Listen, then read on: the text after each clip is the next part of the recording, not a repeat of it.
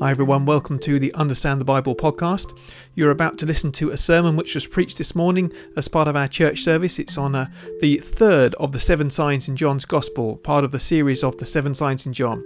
And uh, it's looking at John chapter 5, verses 1 to 15, which is the healing of the man at the pool, and thinking about how Jesus is the one, the only one who can make us well.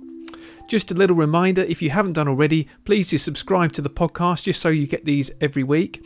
And also do check out the rest of the website at understandthebible.uk where there's uh, lots more content available for you to, uh, to watch and to, to listen to and to read, uh, all of those kind of things. Thanks very much, everyone. I hope that you enjoy and God bless.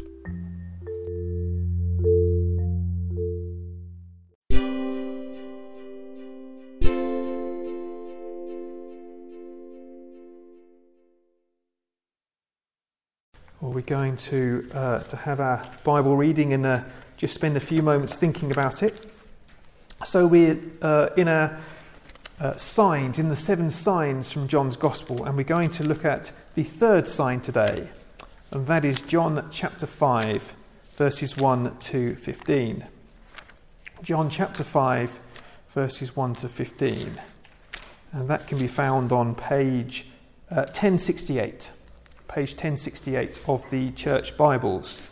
This is the healing at the pool. The healing at the pool. John 5 1 to 15. Sometime later, Jesus went up to Jerusalem for one of the Jewish festivals. Now, there is in Jerusalem, near the sheep gate, a pool, which in Aramaic is called Bethesda, and which is surrounded by five covered colonnades. Here, a great number of disabled people used to lie the blind, the lame, the paralyzed. One who was there had been an invalid for 38 years. When Jesus saw him lying there and learned that he had been in this condition for a long time, he asked him, Do you want to get well? Sir, the invalid replied, I have no one to help me into the pool when the water is stirred. While I am trying to get in, someone else goes down ahead of me. Then Jesus said to him, Get up, pick up your mat, and walk. At once the man was cured. He picked up his mat and walked. The day on which this took place was a Sabbath, and so the Jewish leaders said to the man who had been healed, It is the Sabbath, the law forbids you to carry your mat.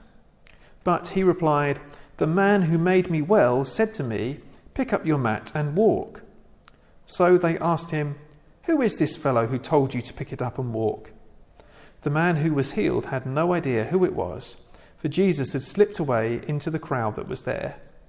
Later, Jesus found him at the temple and said to him, See, you are well again. Stop sinning, or something worse may happen to you. The man went away and told the Jewish leaders that it was Jesus who had made him well. This is the word of the Lord. Thanks be to God.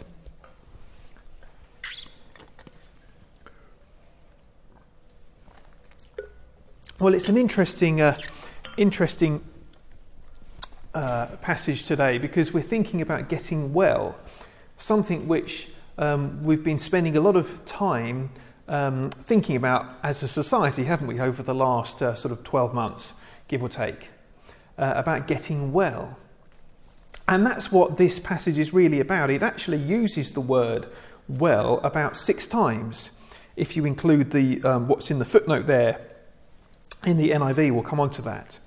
Um, so this passage really is all about getting, uh, getting well. Now, as we've been seeing, the seven signs are looking at who Jesus really is. And we've been thinking about who he is and what that means for us. And, and what we're thinking about today is that Jesus is the one who can make us truly well.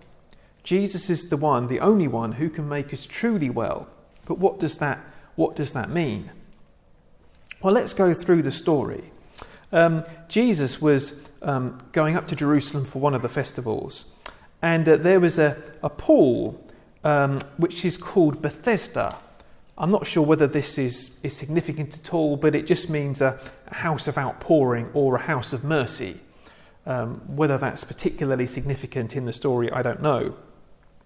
Um, and it, they said there's a lot of disabled people, as in those who, um, who were particularly, you know, we needed healing.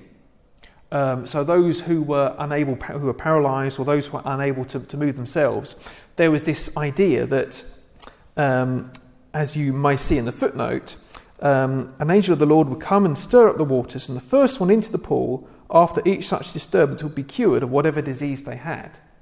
So that was the idea. Um, that was the idea behind it. Now, I don't think that this is saying that. Um, I don't know whether this was literally an angel.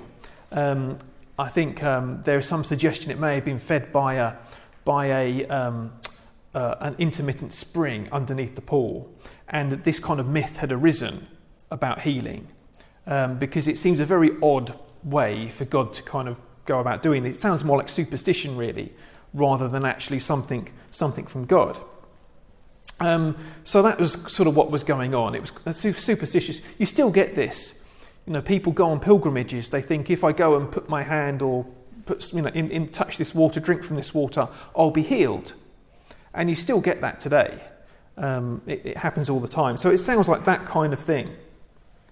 And so uh, there was one man who was there, and he'd been an invalid for 38 years. 38 years. It's a long time. Now, um, in the Bible, in, in John's Gospel in particular, numbers um, often mean things. Why the number 38? If you look up the number 38, it doesn't occur very often. In fact, I think it only occurs one more time in the Bible, which is in Deuteronomy chapter 2 and verse 14. Let me read that out, which says, and I can turn over the page. Uh, 38 years passed from the time we left Kadesh Barnea until we crossed the Zered Valley. By then, that entire generation of fighting men had perished from the camp, as the Lord had sworn to them. So, this had happened as the Israelites were coming into the promised land. They'd been 38 years in the wilderness, and, and the one generation had died out because God had been displeased with them. And that this was before that they went into, into the promised land. 38 years, that's sort of a generation of God's God's displeasure and judgment. And I think we're meant to see, um, given what happens later, to, to hear echoes of that and think that this is actually what this man was going through in this particular case was linked with some sort of sin and judgment. And we'll come on to that uh, a bit later um, in the passage. So Jesus says to him, Do you want to get well? Which you might think is a pretty funny question to ask. I mean, you know, that's why, he's, that's why he was there. But he says, Do you want to get well? And he says, oh, Well, I haven't got anyone to help me into the pool. You know, I've been here a long time, but I'm, whenever I'm trying to get in, someone else goes down in front of me. And um, you think, well, what, what was his faith really in? Was his faith in God or, or was his faith in, in Jesus or was his faith in this kind of superstition and in, you know, the, in the pool? Well, Jesus instantly kind of, um, he comes back and says, look, just get up, pick up your mat and walk. And it says, at once the man was cured. At once. There wasn't any need for anything else to happen. You know, it's just, just like that. The man was cured and he was able to, to get up. He picked up his mat and he walked. And uh, it just goes to show what sort of authority Jesus has, doesn't it? That you know, he didn't need a pool, he didn't need the water to be stirred, he just needed to, to say, Get up, pick up your mat and walk. And that was it. The man was healed instantly. The, the kind of the authority that Jesus has is, um, you know, is amazing. Um, and then we have this little episode here with the, the Jewish leaders. So, because what had happened was on the Sabbath day, they see the man carrying the mat and they say, The law forbids you from, um, from carrying your mat. Now, if you look at the Ten Commandments, the Ten Commandments don't just say, Remember the Sabbath day and keep it holy. It doesn't say, Don't carry a mat around on the Sabbath day or don't heal anyone on the Sabbath day. It doesn't say that. But the, the Pharisees had made a whole bunch of laws to kind of, um, you know, try to ring fence the, the Ten Commandments to make sure they never ever broke one. Um, and unfortunately, I think what happens here is a sign of what is to come, which is that they were putting their own laws above the laws of God. They were putting their own interpretation of God's laws above God's laws. And you think, I mean, what, what does it say to, um, about them that they would rather quibble about someone carrying a mat on the Sabbath day than the fact that someone was healed on the Sabbath day? Now, what you have to think, what kind of mentality would you have to have to, to think about um, you know, that those laws being more important than what, what Jesus had just done? Um, it, it is astounding, and I think it goes. This leads on, of course, to what happens and what happens to Jesus, as we know. Um, of course, you know the events of Good Friday and and, and so on. Um, this is what happens. This is setting the scene. It did make me think, though, a bit about you know, the spirit of Pharisees is alive and well um, a bit today. I was, um, it made me think actually about some of the regulations um, that we, have got at the moment. You know, there was, um, I saw footage last year. There was a funeral, and um, people were sitting much like you're sitting now. And um, uh, during the funeral, you know, the, I think the, I think it was the wife of the, the deceased um, was um, started crying, and one of her sons, or two of her sons, went up to, come, to put a, just put an arm around her to comfort. And the funeral, the, the manager kept ran in and said, "No, no, no, get apart, get apart." mustn't do that. And um, I just thought, you know, it's so sad, isn't it? That we can't be, know, um, I think there are, there's a place for rules, um, but I think we have to um, have these things kind of, um, it, it's important to be human, isn't it, as well, especially at those times, uh, I think. And I think that was probably going too far. But there we go, that's, um, that's just what it made me think of. So, anyway, Jesus, he finds, finds this man at the temple and he says, um, See, you are well again. So, well, there's that, there's that word again. You're well again. And he says, Stop sinning, or something worse may happen to you. What does Jesus mean, stop sinning, or something worse may happen? Like I said at the start, I think what we're meant to see is that this particular condition that the man had was in some way as a result of, of his sin. Now, before I say anything else, it's important to remember that this is not the usual way that God does things. So I don't want you to think that every time you get a cold or you know whatever, if every time you have an illness or anything wrong, that that's a result of sin. In fact, you know, we're living in a in a fallen world, and that's just what, what we expect. So, you know, um, illness, um, death, and, and sin, they're just it's not a a um, a judgment on sin necessarily on us directly. But for this man, it was. And I think it's important to remember that sometimes it can be. And um, probably not, you know, not very often. But this is, uh, this is what Jesus said. And he says, Stop sinning, or something worse may happen to you. So he was saying that this particular uh, judgment on, on sin was meant to bring him to repentance, to help him to understand what was, what was going, coming down the road. And we know, of course, that when we die, then we face God's judgment. And that is the, the, what we really need to be worried about. It's not about uh, whatever may happen in this lifetime, it is actually what happens when we die. That's what, what we should really have our eyes on. And, and Jesus said, actually, He can heal from, from that. that Jesus can make our bodies well. But actually, the more important thing that Jesus does is he can make our souls well. And Jesus can bring us healing at a, a level which is beyond, you know, flesh and blood.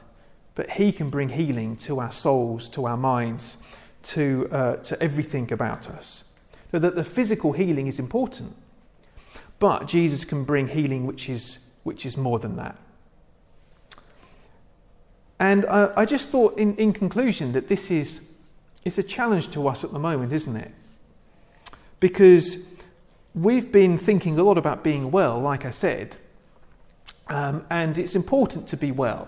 You know, it's important to, um, you know, not to, to take unnecessary risks. It's important to kind of try and, and, and keep, keep each other safe, all of those things.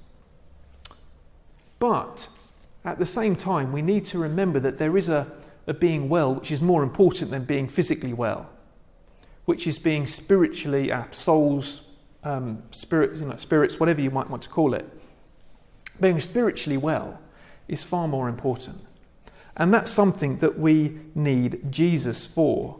Not only Jesus can save us from that, uh, from that condition, from the condition of sin. And we need Him. We need to have that eternal perspective, like He said. Now, like He said to the man, stop sinning or something worse may happen to you. We need to remember what the something worse is. And we need to remember that Jesus is the one who can forgive us and heal us um, in, in that situation. So rather than looking to all of the, all of the rules, and rather than looking at kind of superstitions and things to help us, we should be looking to Jesus. And we should be looking to Him as the one who is uh, able to save us and to make us well at, at every level. And that uh, whatever we may go through in this life physically, that one day there is a day coming where those who, who turn from sin and turn to Christ, everything will be perfect and there'll be no more um, sickness, there'll be no more anything um, that anything bad in that new world that we can belong to because of Jesus and through Him, and that's something that we can uh, we can look forward to. Amen.